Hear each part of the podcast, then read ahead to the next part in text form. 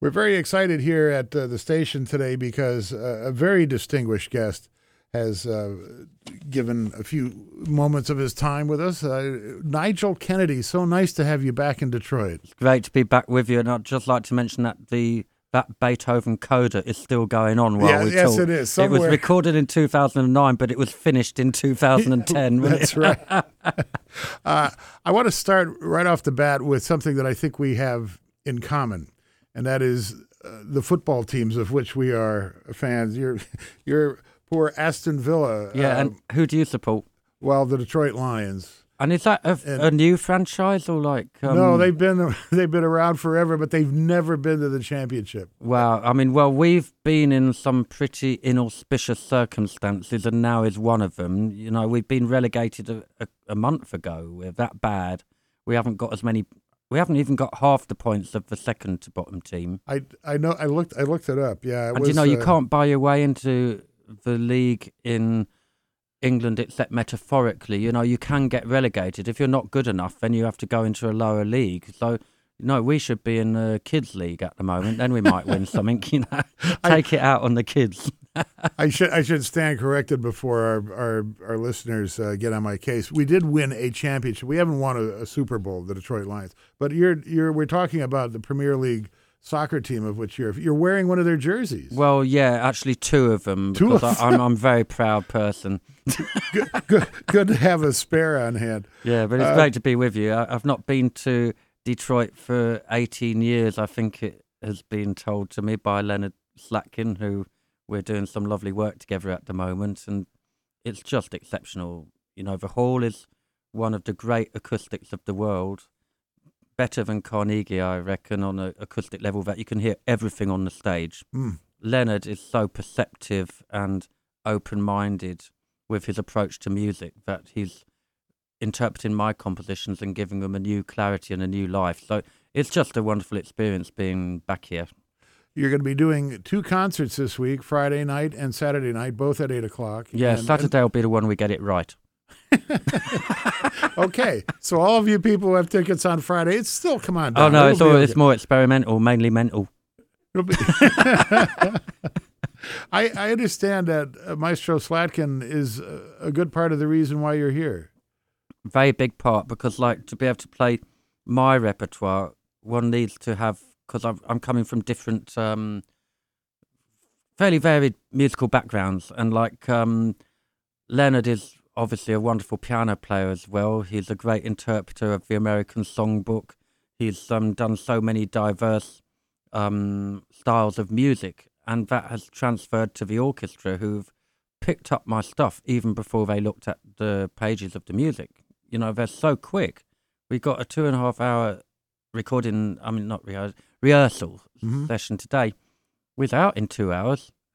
You know, this is fantastic. I can get some lunch. There you go. yeah, we're very proud of our. That's why. I've come here is for the lunch. That's all right. Well, it's good that our station manager is here because he can pick up the tab for you.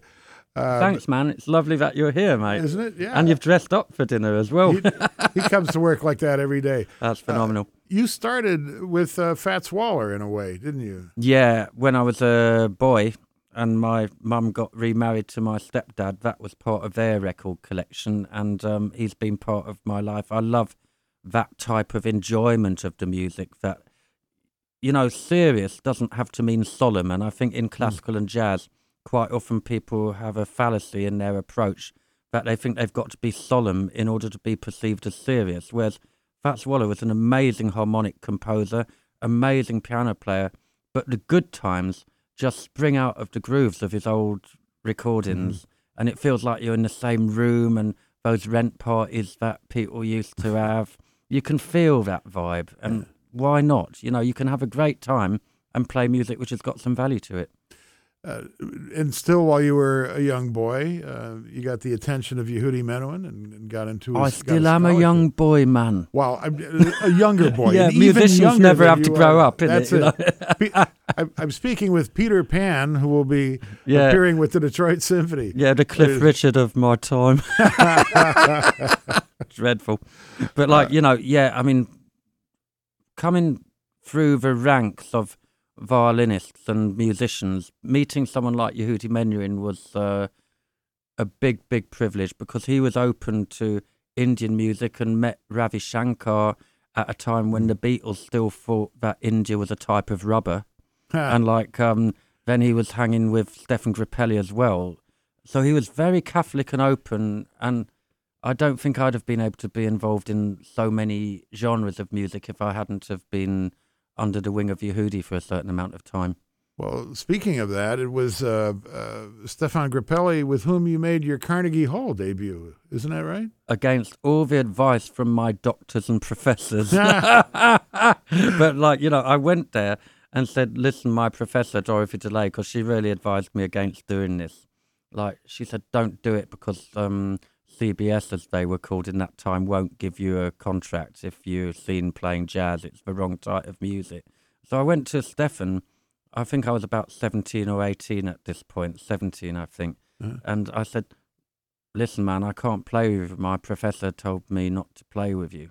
And he got in a little bit of a huff and went on the stage. And I looked at a bottle of whiskey in his dressing room, drank half of it, and then staggered on the stage, and everything ended very nicely. But Wait, C- wait a minute. You know, and then CBS didn't give me the contract, so she was completely right. who who who drank the half bottle of whiskey? Was that you or, or Stéphane? oh, I drank it. Oh, you drank yeah, it. Yeah, because Okay. it was for nothing. I see. was free. Well, there you go. Can't look a gift horse in the mouth and not drink a bottle of whiskey. well, you you weren't without, Children don't take any notice of this That's right. Don't try Yeah, this at home. Yeah. Uh, but you weren't without a contract for long because uh, it was in 1989. If I'm getting ahead of st- the story here, I mean, feel free to correct me. Uh, you recorded, and I remember when this happened because I, I've heard, as have so many of our listeners, the Four Seasons a bazillion times, and you hear it again and over and over. And all of a sudden, I heard coming over the radio this recording of the Four Seasons, and it was wait a second, what's going on here? And there was just something, the energy, the verve, the um, the excitement in this recording, and it was yours. It sold three million copies so far. It's a shocking amount. You know, I've been in sports stadiums and I can picture 80,000 or 100,000 people, but I really can't picture, if you imagine eggs or something, to picture 3 million Three million eggs, of anything. Yeah, Yeah. or burgers or something, you know. And like, uh, it's really hard to do that, even if you imagine Pavarotti eating them. It's still hard to imagine three million of them Yeah, with would- French fries, of course, you know, and a bit of pasta, probably in his case. But like, um, I went into the record company at one point, having played the Four Seasons for the first time, and obviously the music industry, if we want to call it that, or music business, or those horrible names that people call this beautiful subject. Um, it was full of three-minute singles. That's how music Uh, had been yeah. sold for a long time.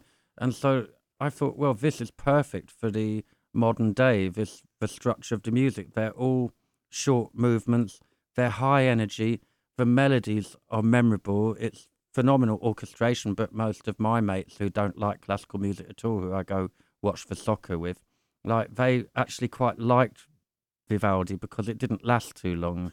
it had its saving grace that Yeah. it was over before it had started. But people could sing the melodies and they could get into it, and it's a perfect format for how popular music music was being sold at the time. And so I went in and I said, "Look, look at this music, check it." And I, I wanted to do something which was a bit more three dimensional than this so-called um, authentic uh, stuff, which is not authentic at all because straight mm. away you're playing in a big hall for more than about 40 people, then it's not authentic anyway. You know, so it's Yeah. a, you know, to, to base something on the technique of how you play it, I think is really immature. You know, one should be into the qualities, of the inherent, inherent qualities of the music. That's what really, listening to Casals play Bach, for instance, that is not so-called authentic. But can you hear better Bach than Casals Yeah. or Glenn Gould or Arthur Grumiaux, let's say, on the violin? You know, you can't hear better Bach than that. And so, you know, this whole business of getting wound up about how technically you approach it is shouldn't be the the business of people who are paying to enjoy it. You know, it's like if you go into a restaurant and the chef comes up to your table and says, "I put a little bit of this and I put a little bit of that, and it's very, very good." You know, I mean, you just don't want to know. It's like get away from my table. I'm trying to have a candlelit dinner with a lovely girl or something. Hopefully, maybe less than lovely, and you're still satisfied after a couple of bottles of wine. There you go. that was French you were doing. Yeah, is that yeah. I mean, us English, we can butcher any language. Well, we've we've done all right on this side of the I mean, I, Atlantic too. I, I can speak a bit of Polish, but I mean that's butchery as well. ja nie rozumiem po polsku.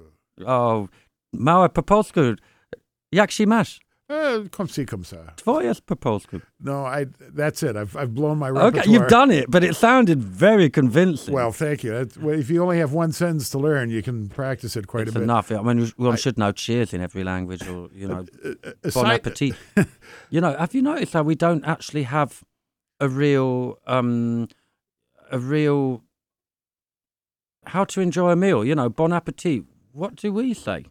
You know, enjoy it. It's almost Oh, like here, a command. Uh, you know, yeah, enjoy. Yeah, exactly. It, it always annoys me a little bit. It's, yeah. I mean, we should have our own thing. you're right. You know, You're like right. supercalifragilisticexpialidocious. That's the food is really quite atrocious. um, uh, uh, circling. You know, how I've did, diverged, haven't I? We've taken well, another that's all right. We're having down a lot that of fun. culinary. It's your fault because you started putting down that like recipe with pork, which actually was the one thing I don't eat. So it Oh, was is that right? completely redundant for Well, me. that- that's more for you me. know, then, so thanks for that. Get me some fish, mate. All right, we'll see what we can do. We got a recipe for that too. Beautiful. How, how did Poland come into your life? Well, I went over there first, and I was just stunned by the commitment that people had to the music and the working ethos. That you know, it wasn't unionized to the same degree, so the clock would be ticking on, but people wanted to finish perfecting the interpretation, and it wouldn't hit one o'clock and then it's over. Mm. Um, also, the jazz movement really seduced me a lot because, like, jazz was the freedom music of the people. Instrumental jazz, the censor could not censor it because they didn't know what it was about. So all the students would be down in the clubs listening to these wonderful musicians like Śmietana or Muniaka of the great Polish movement. And so it was a real raison d'etre for jazz to exist. It wasn't just something where some yuppies go to like impress some business contacts. It was like a real, real life. Yeah. So I loved the country and the aristocracy and the technique and the heart that the Polish people had for classical music and still have to a large degree, although it's become very westernized and you see McDonald's and Deutsche Bank and Tesco and horrible Swarovski and yeah, it's just really not the reason I went to Poland. I went to Poland to see Polish people, not to see loads of English and Germans, you know, Well, you you know. can get them anytime. Well, yeah, we got. I love Germany and I love England. You know, obviously Yeah. I'm still living in it half the time, but like, um, I don't need to see more people like um on their stag nights doing whatever they do, which is not so great for the beautiful architecture in a town like Krakow. You know, it lets down the British people doing stuff like that. Um, my guest is Nigel Kennedy. He's playing with the Detroit Symphony Orchestra this weekend, Friday night and Saturday night, both concerts at Great eight o'clock. orchestra, Great. It is- fantastic. we like them. We like we what like the an whole- amazing spirit. Yeah, we're we're very proud of them, and we're very happy to see you back after Well, 18 years. It's a big honour.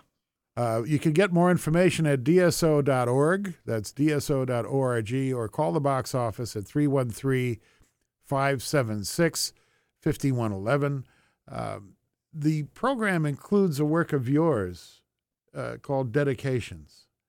Yeah, I mean, my part, my involvement is playing some of my music with uh, Leonard and the orchestra, and wonderful improvising cats from the local scene. Wonderful guitars, piano, the percussionist from the orchestra, Yeah. and their dedications to people who've really opened my doors of perception and my heart in music. So Jarek Śmietana, the great jazz guitar player and writer, band leader, who's no longer with us because he used too much mobile phone and it done something in his head. Um, then there's like um, one for Isaac Stern, who was such a truthful player. You know, you couldn't listen to him without hearing the truth.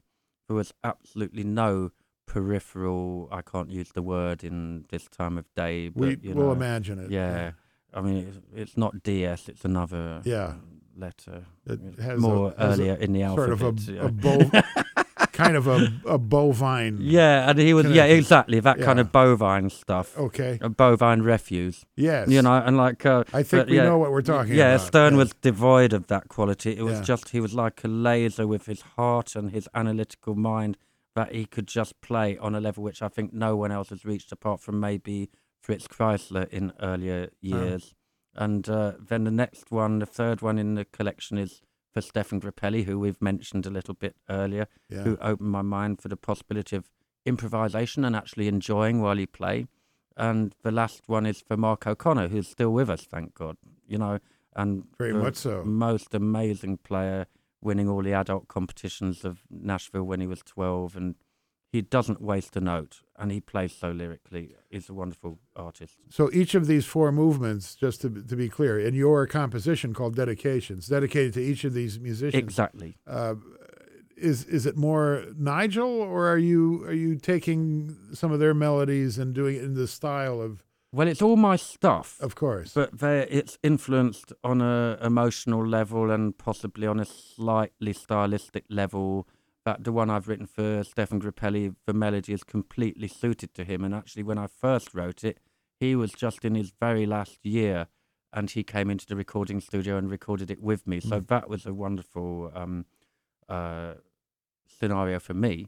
Um, Isaac Stern, he used to give me lessons sometimes, and you know, there was never any mention of money in this. You know, he was just helping the young generation out of a natural altruism. Um, the first one, Śmietana, I've Yeah. mentioned him. So it's all people who've had amazing big hearts, generosity, honesty. Yeah, I've played with Mark O'Connor many times ago. We did a, um, a Lonesome Pines special, which was a TV thing on PBS, and like was uh, Jerry Douglas was on it, and wonderful Edgar Meyer, you know. Hmm. So wonderful crew of players, lovely people. Well, I, I, there are a lot of people that I know because I've gotten uh, notes from our listeners about how excited they are that you're back, and that they're they're counting the, the minutes to their their concerts uh, uh, seats. Uh, Oh well, thanks, man. We're ready to rumble. I think we're gonna, you know, we're gonna deliver something. are you going to Yeah. wear that at the concert? Um, no, I've got a yellow one from Aston Villa Aha. from one of their most gruesome periods of time on a fashion level. speaking speaking of fashion, now I, I read a story, and I'm sure there's all kinds of stories out there, and, and some are some are good stories, and some are, are actually true. But uh, when you were in your, your learning years, not that long ago, when you were you know Still learning, still, mate. still learning. You know, That's right. You never music is one of them fortunate things, isn't it? That You- you, can you- learn for the rest of your life. Yeah. you had a teacher who was very fastidious about making sure your tie was right, your jacket was right, Horrible. Yeah. and then uh, but you did you couldn't you didn't like playing with your jacket. No. So what happened when Well, she sent launched you yeah, on she launched me onto the stage. The door closed, and then I just ripped the jacket off and the tie, and then This is with the audience out there. with the audience that they saw me doing it. uh-huh. and like then I put the jacket on before I went out of the stage, and so she was the only one who didn't know I'd done it, and so I played really comfortably, and then she saw me a little bit dishevelled, and she said.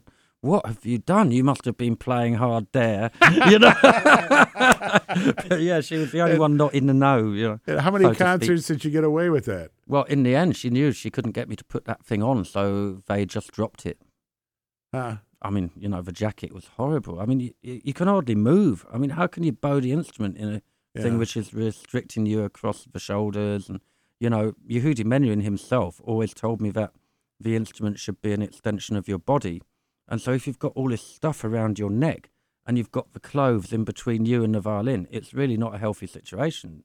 If you look at good players, whether it's Miles Davis, Coleman Hawkins, Lester Young, Brendel, the the instrument is an extension of their body. There's no barrier between the instrument and the player. Well, I think we can. ladies and gentlemen, you do not need to wear jackets for my gig. That's it. now, wouldn't that be? People could. This might be a little subversive. I'm not suggesting a nudist colony No, for no, no, music. no. you know. But but maybe maybe you could come in a Detroit Lions jersey Would you? Would that be appropriate? I'd have to do a quality control Yeah, first, you I know, see. a, a bit of a check on it, you know, right. because uh, you know we have to be quite partisan about which teams we support. But if, ah, you know, but if the colours, I mean, Detroit is maybe with New York my joint favourite city out of America because I think you know the Motown which has come from here, the amazing cultural life, the fact that this hall is one of the greatest in the world. There's many things which make me always think of Detroit in such a fond way. So maybe this jumper might be a very good. but what colour is it, mate? it's uh, well, they call it Honolulu blue and silver. Is Honolulu kind of sky blue? It's a it's a, it's a little less. It's a little less uh, than the blue in your your jersey there. Less. Well, not quite as blue. How can it be less blue? It sounds like you know, Well- kind of blue, it's a midnight blue. let, I mean, we're your- getting very esoteric here. It's like Yeah. kind of we're out there, aren't we? It's gonna be it's, it's gonna be a fun couple of nights at Orchestra Hall. Oh, Like I can't wait. and, and I understand going with it. that you came here just for this. You're going back Just to, for this, then I've got to go on tours. But that's how musicians are, isn't it? Like uh, we're all over the place, metaphorically and literally. Yeah, You know, like, but it's wonderful just to come here, concentrate on playing my very best with Detroit Symphony, and then go back and face reality in England. Well, Nigel Kennedy, we're so honored to have you here. We're so excited you're here. It's been so much fun talking to you. It's been wonderful catching up with you, man. And like everybody, come to the gig. Come to the like, gig. um, I've got a little bit of um, some encores, which might be a bit of a surprise. So, and so Ah. you know, just come and like, you know, with my gigs, I really prefer it that people don't predict exactly what's going to happen. You know, with a Oh. live concert, Anticipation yeah, is this so magic of what might happen is the um, real selling point for live music, as far as I'm concerned. I'm, you know, whenever I've gone and seen Prince, for instance, what you know, or James Brown or Brendel, you you don't know what's going to quite happen. There's always something unique on the night. And uh, one more note: the the Saturday night concert will be webcast at dso.org if you want to uh, take a peek. If you can't, but get a ticket. That's why I down. said we're going to get it right on the night. There you go. so much fun having you with. Lovely we'll- to be with you, man. We'll go out with another gig uh, from one of your pals. This is uh, Stéphane Grappelli oh, at his 85th uh, anniversary concert in Carnegie Hall. Phenomenal. And he just got younger and younger. When he picked up the violin, he looked 40 years younger than when he was not playing. He was a phenomenal spirit like Yeah. that. Nigel Kennedy, thank you for coming. Great to see you, mate.